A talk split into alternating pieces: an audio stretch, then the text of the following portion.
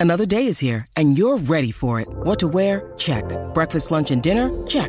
Planning for what's next and how to save for it? That's where Bank of America can help.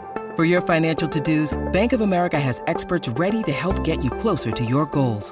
Get started at one of our local financial centers or 24-7 in our mobile banking app. Find a location near you at bankofamerica.com slash talk to us. What would you like the power to do? Mobile banking requires downloading the app and is only available for select devices. Message and data rates may apply. Bank of America and a member FDIC. When you need mealtime inspiration, it's worth shopping Kroger, where you'll find over 30,000 mouthwatering choices that excite your inner foodie. And no matter what tasty choice you make, you'll enjoy our everyday low prices, plus extra ways to save, like digital coupons worth over $600 each week. You can also save up to $1 off per gallon at the pump with fuel points. More savings and more inspiring flavors make shopping Kroger worth it every time. Kroger, fresh for everyone. Fuel restrictions apply. Hello, everybody. This is Marshall Poe. I'm the editor of the New Books Network. NBN listeners like to read books and buy them. So we thought we'd tell you that right now, our friends at Princeton University Press are having a remarkable site wide sale. You can get 50% off books, including ebooks and audiobooks, with the code 50, F I F T Y, at checkout until May 31. You can save some real money on Princeton University Press books. I encourage you to go there and check it out. Welcome to the New Books Network. Welcome to the New Books Network. I'm your host, John Emmerich, and today we're talking to Mary Childs, the author of the new book, The Bond King How One Man Made a Market, Built an Empire, and Lost It All. Mary is a co host of NPR's Planet Money podcast. Welcome, Mary, and thanks for joining us today. Hi, thanks for having me. How did you end up working as a journalist specifically within the financial world? What was the path? Well, um, I, I started out kind of thinking I would be a political, you know, a politics reporter, and I tried it and I was horrible at it. I could not understand how scoops happened. Like it seemed like just a person would tell you a thought that they had, and that was a scoop if the person's important enough. So I just couldn't understand how you fact check that, how you, I just, it blew my mind. And in financial reporting, you have, you know, trades that you can look at. You have stock prices and, you know, lines that go up or down and they don't really not do what they're saying. You know, it's like a lot less confusing and a lot easier to fact check. So I found that I just understood everything better in financial markets. I felt more secure in my own ability to fact check things and not be led astray. And it's fun you know? They're always everybody's always inventing new stuff and it's complicated and it's fun to figure out and it can be kind of elegant and it can be kind of funny. I just really appreciate the kind of um the the beauty of the structures in in financial journalism so or in finance that i get to write about so and I get the sense from reading the extra sections in the back of the book that you've been working on this particular book for a while. Yes, that's correct. You get the right sense. how, how long? Um, so Bill um, left PIMCO abruptly in September 2014, and I worked for about three months on trying to get you know the behind the scenes story, what really happened, um, that in the moments leading up to that departure, and that was a very um, tough story to do because. excuse me, because obviously at the time no one wanted to talk to me. So that took me about three months to really kind of crack it and get that story. And then by the time I had that, you know, it was some two, 3,000 word story at Bloomberg, which is incredibly long for, you know, my career to date but there was so much that I hadn't put in. So I just felt at that point, and and then when it published, it was met with such an enormous response. I um I felt like there was just a lot more to do. So I started working on it basically right then. It was it's been more or less since Bill left PIMCO and you you tell the great brownie story in the book. I'll, I'll, let the readers uncover it themselves. You spoke to well over 200 people for this book, including mm-hmm. Bill Gross. Mm-hmm. So after the the the brownie story, um, when did you first meet with him, and and how is that relationship, and and how has it been since the uh, you, you finished interviewing everyone for this book? Yeah, so we actually had met well before the alleged Brownie incident. Um, he, you know, I, I covered credit markets before uh, starting to cover PIMCO and some other asset managers uh, while at Bloomberg News. So I had a lot of uh, overlap with PIMCO in that way, but also had spoken directly to Bill. Um, and I think the first time was in 2013. And then started covering PIMCO in April 2014 and had plenty of time then too to talk to him about, you know, oh, the new direction the firm is going in, the new structure, yada, yada. So I kind kind of arrived right in a really tumultuous period for PIMCO, which only became more tumultuous. But we talked throughout that, um, you know, him him as the face of the firm. It was obviously relevant to for me as a beat reporter to to get to talk to him.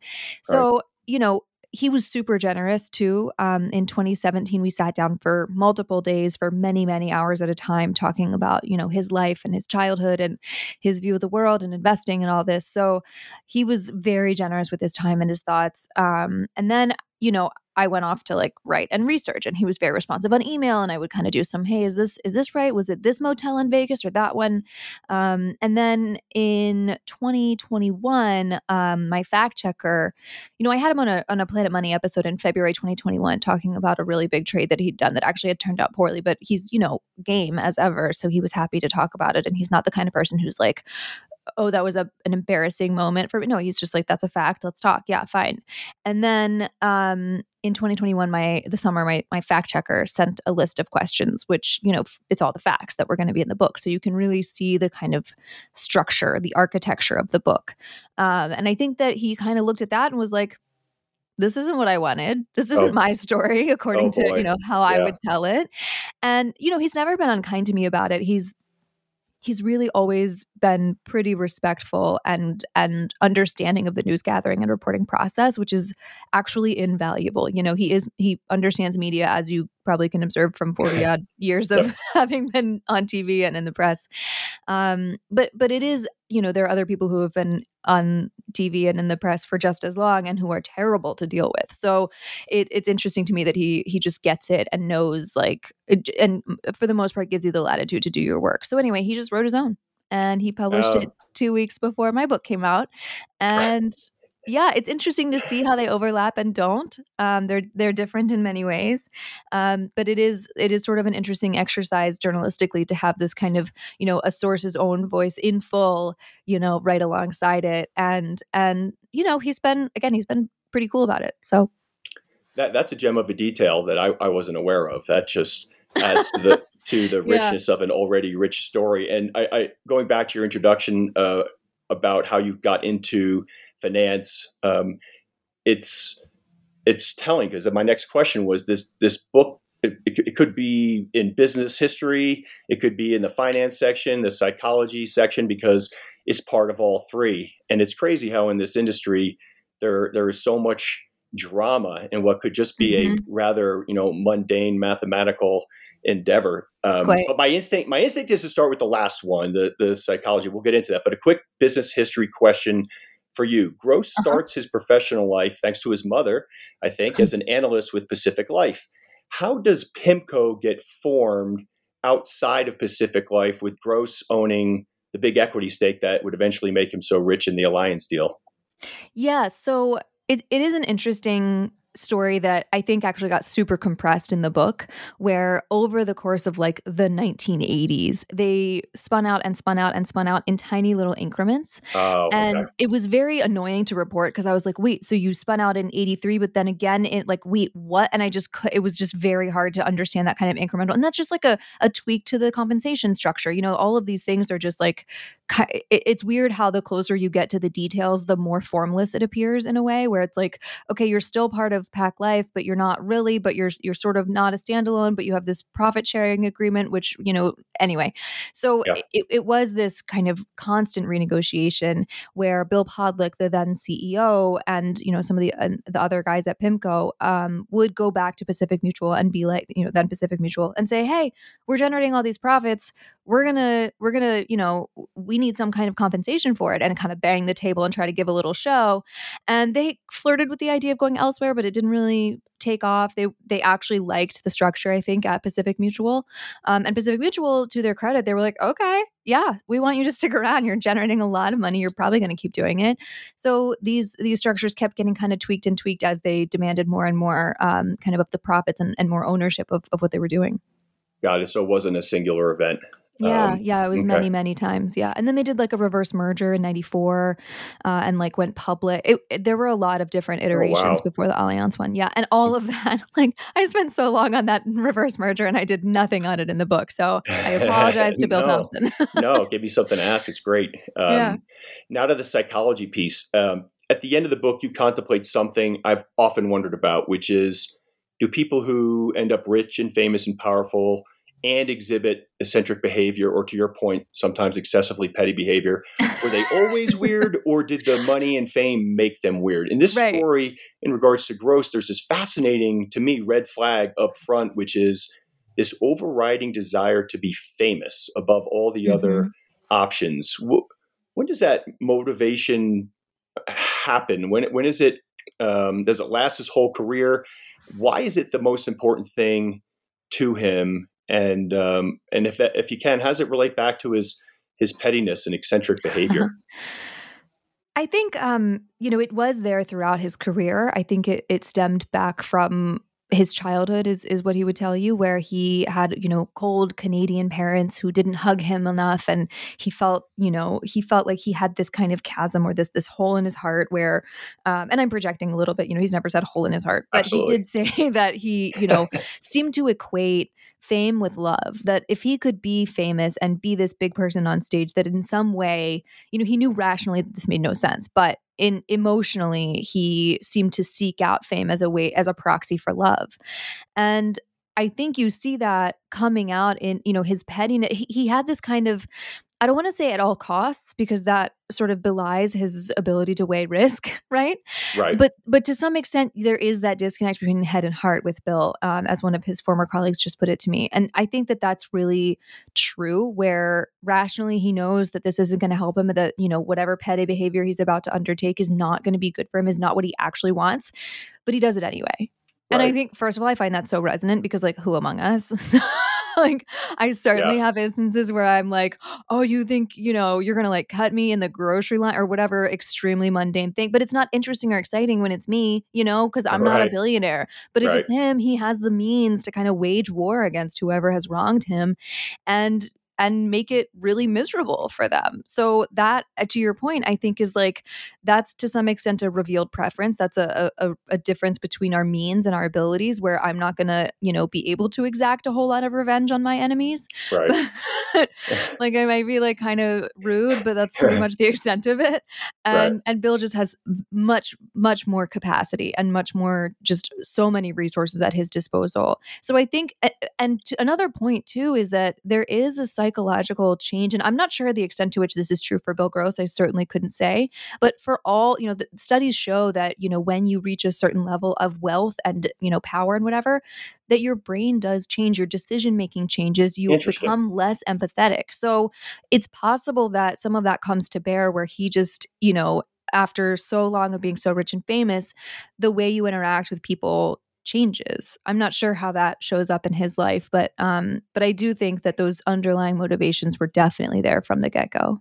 Got it. And maybe it's just one of those things where you're you have that re, um, recessed gene in you, and then the opportunity comes out, and right. uh, you exercise right. it. Yeah. Right. Um, like, and, am I going to be terrible to that person in the grocery store line when I'm a billionaire? Like, let's find out. Let's revisit. Right. Right. And uh, yeah, so he he can he exacts his revenge. He can act cruelly, and you talk about the world he built was cruel, petty, and filled with boys pulling wings off flies, which is just such a wonderful line. But he could also do it publicly. So. Uh, let's talk about his investment outlooks, which I remember from back in the yeah. day. I, you know, I, I worked with another portfolio manager in my career that was sure he was the next James Grant, going so mm. far as to adopting the bow tie look at one point. Wow. And the the outlooks uh, come up throughout your book without you expressing a personal view about them one way or the other until like the last quarter of the book when he writes about his dead cat Bob, and then again in reference to his first outlook uh, what, what, what, when you arrived at Janus, the word you mm-hmm. use is bizarre, and they were bizarre to me at the time too. I, yeah. I, I remember getting them shared around the investment community. Did he think he was a great writer? What was he trying to achieve with these, you know, parable and metaphor rich investment letters? Um, and I'm assuming he thought everyone was really waiting to hear, you know, quarterly or monthly what he had to say. What What is your take uh, on that, that that d- dynamic of those outlooks? I think that's I think that's right. Like he he was waiting. He did have the impression that everyone was waiting to hear from him, but I should note that it was true, that that's true and accurate. People were hanging on these monthly outlooks. You know, they Okay. they were read across the street, and like to some extent, of course, I'm biased. I, I you know stay in the credit world. That's like the space that I grew up in. You know, as a as a journalist, and it's Right. kind of a space that I like to stay in, just because I love it and find it interesting. But so so of course, there's some bias there. We're like, I'm like everybody's reading it. It's like okay, my you know bond people are reading it for sure. But I do think I think it crossed over into other asset classes, and I do think that it was part of his celebrity. I think that it helped to build this, you know, these these bizarro anecdotes that were, you know, confessional and everything that's ever happened to Bill Gross. You know, you you can really paint a good mosaic of his life just from his own writing, um, which was a boon to me, right? Like as a as Right. a person writing a book about this guy, I had so much to mine, so much kind of personal content, which was very helpful from him. But it also you know, I don't think everybody was mm. doing that when he started out. I know, and I don't think people really do it today, even where they, you know, he had this position of influence in the market, but he also was basically like client, like retail focused, like mainstream focused with this investment True. outlook output where people could turn to him and say, oh my gosh, well, this genius Bill Gross guy, he thinks that interest rates are doing this or that. And I think that that was a big part. You know, the the weird anecdotes get you in the door, and now you're reading, and then you're going to hear about his, you know, interest rate call. And I think that that was actually quite sticky. I think people really liked those, and it helped to build and cultivate and retain this kind of fan base that also translated to an investor base. You know, business. Yep. Okay. Um, he, he- he's not the only character in this book. El-Erian is a character in his own right. The, the Yes. footnotes from his lawyers throughout the book were uh, additional entertainment for me. I enjoyed those thoroughly. I'm so Uh, glad. Yeah, you're right of Gross's view. He saw only El-Erian's hollow insistence on FaceTime in the office, his breezy economic doublespeak, words that slip through your hands like rushing water. How he managed to talk so much without saying anything. Is is there anything to that view, in your opinion? I think. Oh gosh, that's a tough question. Sometimes I think Mohamed El-Erian might be talking over my head. You know, like maybe he's hitting on some macroeconomic theory that I haven't gone to grad school to understand.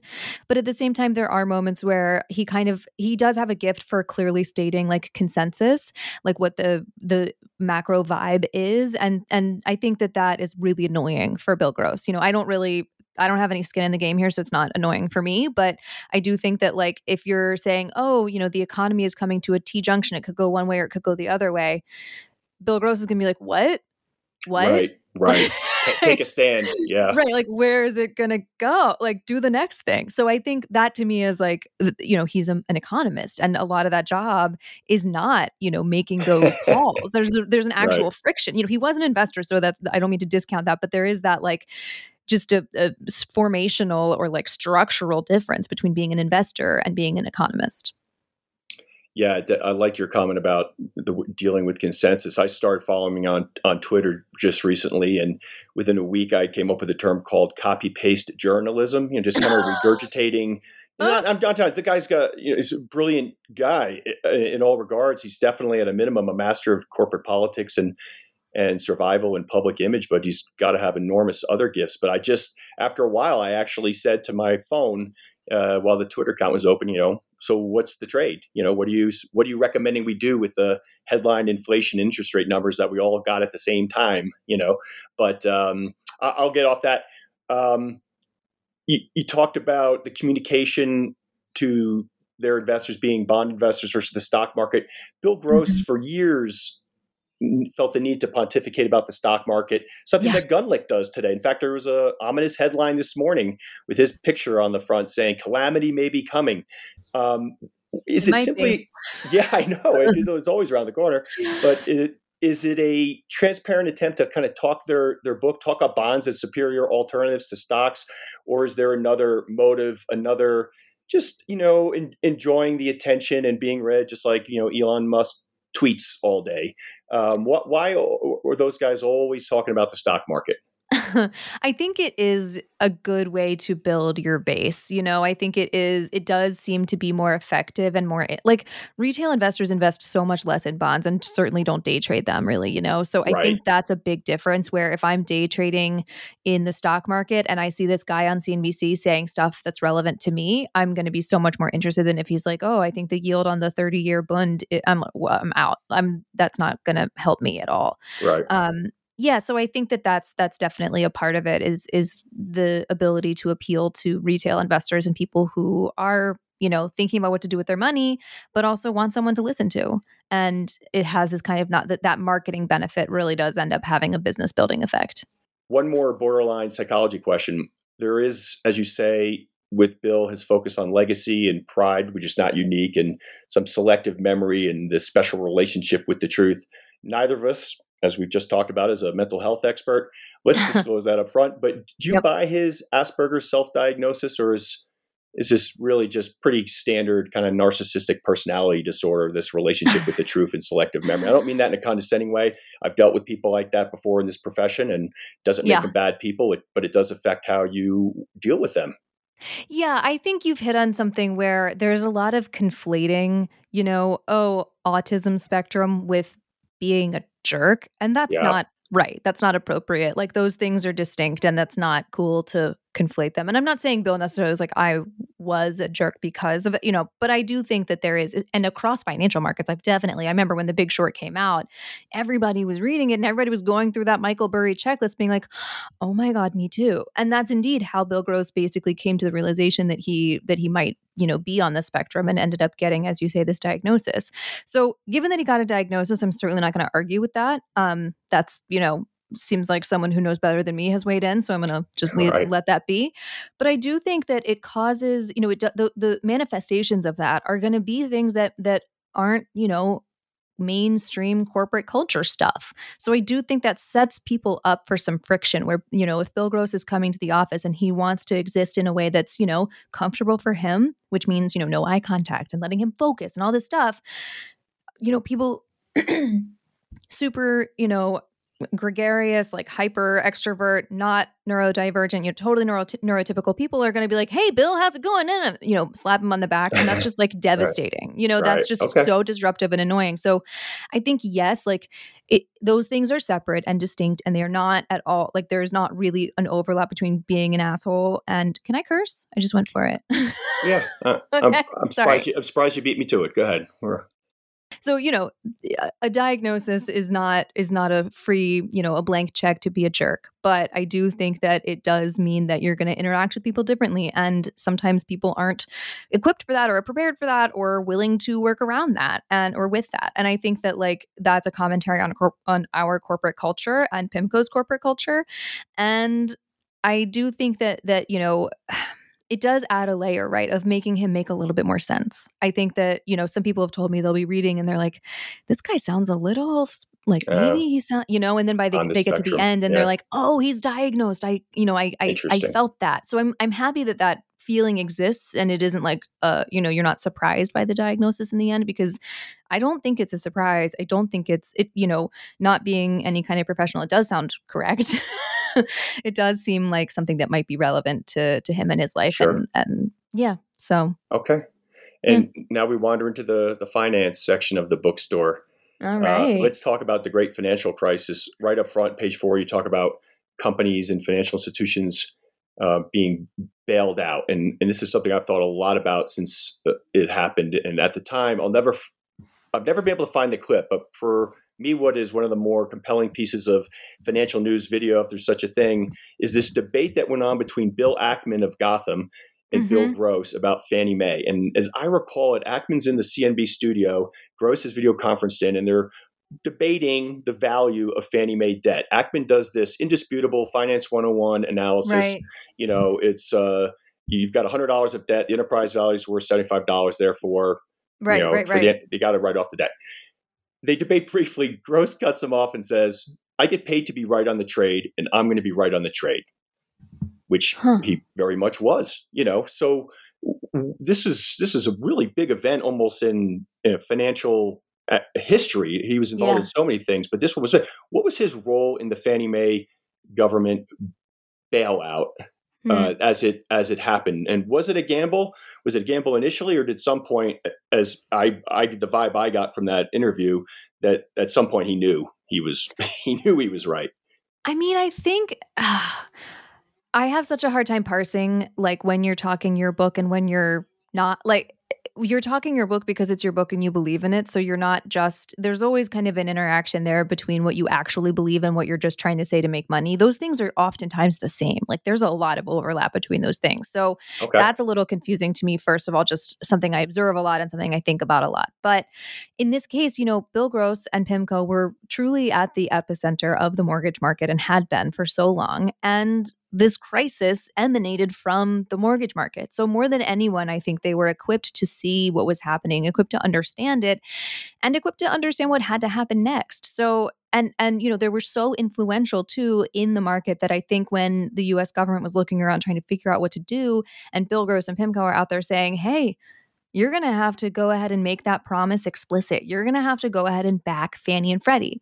You know, they they guaranteed directly or indirectly some 5 trillion dollars of of mortgage debt at that yeah. time and that's a boatload especially when so, so, much of that is is about to be written down substantially underwater. or has to be right yeah. exactly so underwater so i think that's the you know there's this weird interplay between the government and and PIMCO and these enormous bond managers where the government more or less has to listen to them and has to say, okay, if they're, you know, if Fannie and Freddie have to roll new to new debt, if they have to finance themselves in the in the market where PIMCO is an enormous player and buyer, are they going to not listen? Are they going to just not like? Uh, they really are are in a position where they have to to kind of at least take into very, very good consideration what PIMCO has to say. So in this instance, you know, to me, this is the moment where PIMCO's at the kind of height of their power, where the government's trying to figure out what to do. And Bill Gross and PIMCO, others at PIMCO, are very public saying, you're going to have to make this explicit. You have to back Fannie and Freddie. And then they do it. Right. And it was an enormous day for PIMCO Total Return. I think the best day the fund had ever had to that Huge. point. Yeah. yeah. And it it's fascinating to me as a former equity person. You know, the insider trading laws in equities are pretty straightforward, and um, although you know people try to make a living skirting around the edges, they are what they are. Um, what are the what are is, what is the equivalent in the bond market besides hmm. this Fannie Mae deal, the Ginnie Mae trade, cornering nines, odd lots? They seem to be able to do a lot of profitable transactions for which there is no legal equivalent, I, I don't think, in the stock market. And, and it is amazing to me how, as you said, that there are times when they were the market, you know, mm-hmm. and, and it was so profitable. But what, what are trading laws? Also, I said insider trading laws, but uh, like in the, in the bond market, there's so many different segments: corpus treasuries and mortgage backs. How are they? Mm-hmm. How do they compare? I feel like not great. It's my sense, and I'm not a regulator, but it's my sense that the the regulations are pretty ill fitting, and that you know there's this they're kind of behind the curve on in in the bond market trying to figure out how to regulate it, and that the regulations they do have just don't sit that well on the actual actions. You know, there's just a mismatch between how people behave and how things actually interact. So with the and how they and how they try to regulate things, and part of that is just that's life you know like it's always going to be a little gnarly and hairier in real life than than it actually should be in this beautiful theoretical land of regulatory and you have to kind of ascribe intent at some time anyway. So i do think there's some structural like natural uh, tension there but also i don't know i just i think for a long time they weren't as focused on it and they weren't chasing it as hard and and you see that where they're just kind of trying to play catch up and asking questions about hey is this how you value this security? Hey um and then how does this one trade? And it's kind of basic stuff you know, according to my sources who um, can be a little condescending sometimes. So, so take with salt. Yeah. But you know, like that's a little and and you see that with okay, I also covered earlier in my career like the London whale. And there was oh, this wow. moment where yeah, it was so fun, where, you know, he was within the he was marking things within the bid ask, but maybe a little bit on one side. And it, there was this confusion over wait, can you get in trouble if you're still within the bid ask? Like, like is that is that not okay? If I went within the bid ask spread, I should be fine. Like that's literally the like lanes of where I can play, right?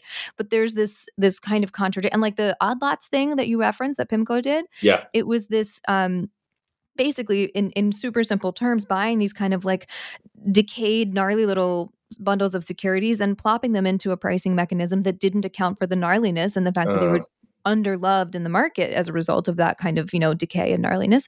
And they would get marked up to the whole lot price to the price for the like beautiful 100% of all the securities are still there not you know 54% or whatever it may be and you know these things that there's an, an obvious price difference because they're you know maybe there are less fewer securities that are going to contribute to a revenue stream but also people don't feel like dealing with these things so they trade at a discount, discount to even that yeah. so you know that wasn't really like is that illegal? It's not their fault that the pricing system you know marks these a little bit wrong. Did they take full advantage of that? Yeah it does look that way doesn't it? Yeah. and that is indeed the conclusion that the sec came to. But oh, it is yeah so it's one of those moments where you're like when that story came out i remember everyone being like oh my god wait what does that mean for my odd lots? Am i not allowed to buy odd lots now if they get rounded up Mm. And the answer is like, no, you can if you're not trying to base an investment strategy and like kind of boost your the the the uh, you know performance the the look of your performance by using these by over reliance on these things. So there's a lot of nuance there that i think is impossible to codify and really truly write out into whatever rule. You can't just be like well it depends on what you meant when you said it right? Right. And i think that that can be hard to do. And there's a lot you know you asked about the the kind of insider trading e things in the bond market and there's a yeah. lot of material non-public information or you know i think that there's a lot of weirdness in distressed debt land where your own actions can become become influential in the company you know your plan leaks out and that's non-public information that can affect the the trajectory and the you know the price of the company's securities. Or you know you meet with the CFO who's telling you the basically the debt schedule the funding schedule that the company will have and that's normal and fine. That's not a problem but right. it is kind of you know a look that other people might not get that i'm certainly not getting you know in my home office. So not yet you know? Right. but also i think you, there are completely acceptable ways like anchoring new issues in the bond market where you know when a new company debenture is coming out and people underwriters want to find somebody to buy a huge slug of that debt so that everybody else wants to buy it they call pimco. They call pimco and they call blackrock and those new issues way way way way way more often than not pop as soon as they're issued. So right. you're going to almost get a guaranteed little return just by virtue of being big and being the first port of call. Yeah and they provide liquidity and um, mm-hmm. in that regard, and that's worth something. So you talk, you as you said with the odd lots users, there's ways you can do it and ways you shouldn't do it. Cross trade, excuse me, cross trades are another tactic mm-hmm. that can be structured legally. Yeah, 17A7s come up a lot in the book. How how were they uh, using them, and as as time has passed, has that passed buster in hindsight? Hmm. So 17A7 is an exemption in the 40 Act that basically allows you to trade within funds between, you know, if, if they're all kind of under the same umbrella in the same fund family. And that means, you know, if I'm running a fund and it's, you know, the really nice income fund wait, I shouldn't say income because that's Dan's. Excuse me. The really nice money fund. Mm-hmm. And I get hit with a ton of redemption requests. But I like all the bonds that I hold. I really want to raise cash, but I don't want to necessarily get rid of those bonds. They're good bonds. I bought them on purpose. I picked them, right? And there's a world in which I can sell it to my neighbor over here in the same fund family to you know bill gross or to Dan Ivascyn or to whomever because they're good bonds and we want to keep them we want to keep them in house and i don't feel like releasing them back into the street for no reason. You know the, the my redemption requests are totally random and have nothing to do with like you know the beautiful bonds that i have in my portfolio. So i can save those bonds and raise cash by selling them to my compatriot over here and you know not have to take them to the open market and get dinged and have people front run me and give me you know bad prices for no reason. So it kind of helps to buffer I think this kind of um, this potential deleterious effect of redemption requests, and you know I think that's that's a little controversial because the way that I put it is not how they want to think of it. But I do think that PIMCO 17A7 more liberally than their peers, and I I think that that's you know from who, everyone that I've talked to in the market within PIMCO and without, they're like, oh yeah, no, like the way PIMCO uses it is is way more liberal, way more enthusiastic hmm. than, and there are other firms that are like, oh, we, excuse you, we don't do that you know like yeah, give me yeah. this look like i just asked if they like do murder on the weekends they're just like why would you even suggest this so there's and and i don't know you know the, the sec i think regulators were looking at this more recently so i'm sure there's been some kind of you know polishing and scrubbing going on um because there were you know letters about how this is you know very important for us to be able to function and you know i think they do use it for you know not only for uh, not having a fire sale if they don't want to, but also, or, or at least buffering the impact of that fire sale, whatever selling needs to happen, but also, you know, flipping stuff into new funds, right? Transferring securities into a new oh, yeah. fund that's just launched or shuffling. The, there are reasons why you would want to shuffle things around that are not just because, oh, this, you know, enormous redemption request has come in and we need to figure out what to do. So Yeah, I don't know. I think that they that I think I think the SEC is paying attention um, and is looking at this sort of like now ish. So I'd be curious to hear. I don't know the impact of that. I'm not. I'm not sure like how We'll that's find out. changed. Exactly. I'm excited to find out. You know, it is my favorite thing, and I'm so glad that you asked about it. But Okay. um, I feel like no one no one ever asked about 17A7. Really? Oh yeah, jumped. I, I mean, Yeah, I a board know. member, so I kind of, you know, I, I I get updated by fund counsel on you know what the- what the SEC is looking at, and so it's part of my job. But I, I admit I nerd out on it a bit, you know. Yeah. And no, it's uh, good. that was an interesting one. Um, we'll we'll end up back at the uh, business history section of the store. I had no idea Gross had entertained a move to DoubleLine upon leaving Pimco Oh before yeah. deciding on Janus. What what was the deciding factor in his choosing Janus, an equity shop, over over DoubleLine, if you know it? Yeah, well, I think there are a couple things um, at play here where Jeffrey Gundlach is obviously this enormous personality, this enormous celebrity in the bond market too, and has to some extent, you know, taken the bond king crown, though he says he doesn't, you know, want that title at all. Right. And that structurally, you can imagine just knowing only those things would create a really awkward situation if Bill Gross were to come work at DoubleLine. Like you can just imagine those enormous personalities not getting along. And Bill had just had this experience. He was in the thick of this experience at, in 2014 where he's being kind of bonked around and and people are are not respecting him enough and not like supporting him in the public eye and not doing all of these things. And you can only imagine that going from a, a place where he has been king for so long and has been the boss to a place where he's not even the main guy, like that's not going to cure the problems that he has. That's not going to fix anything. But he remembered, you know, he talked to Dick Weil that summer hmm or earlier in the year when Yeah. he uh, when things were getting a little weird at Pimco and he just wanted to have a backup. And Dick Weil had worked at Pimco for many years. He was, you know, this very polished executive. He was the COO. He worked closely with the CEO.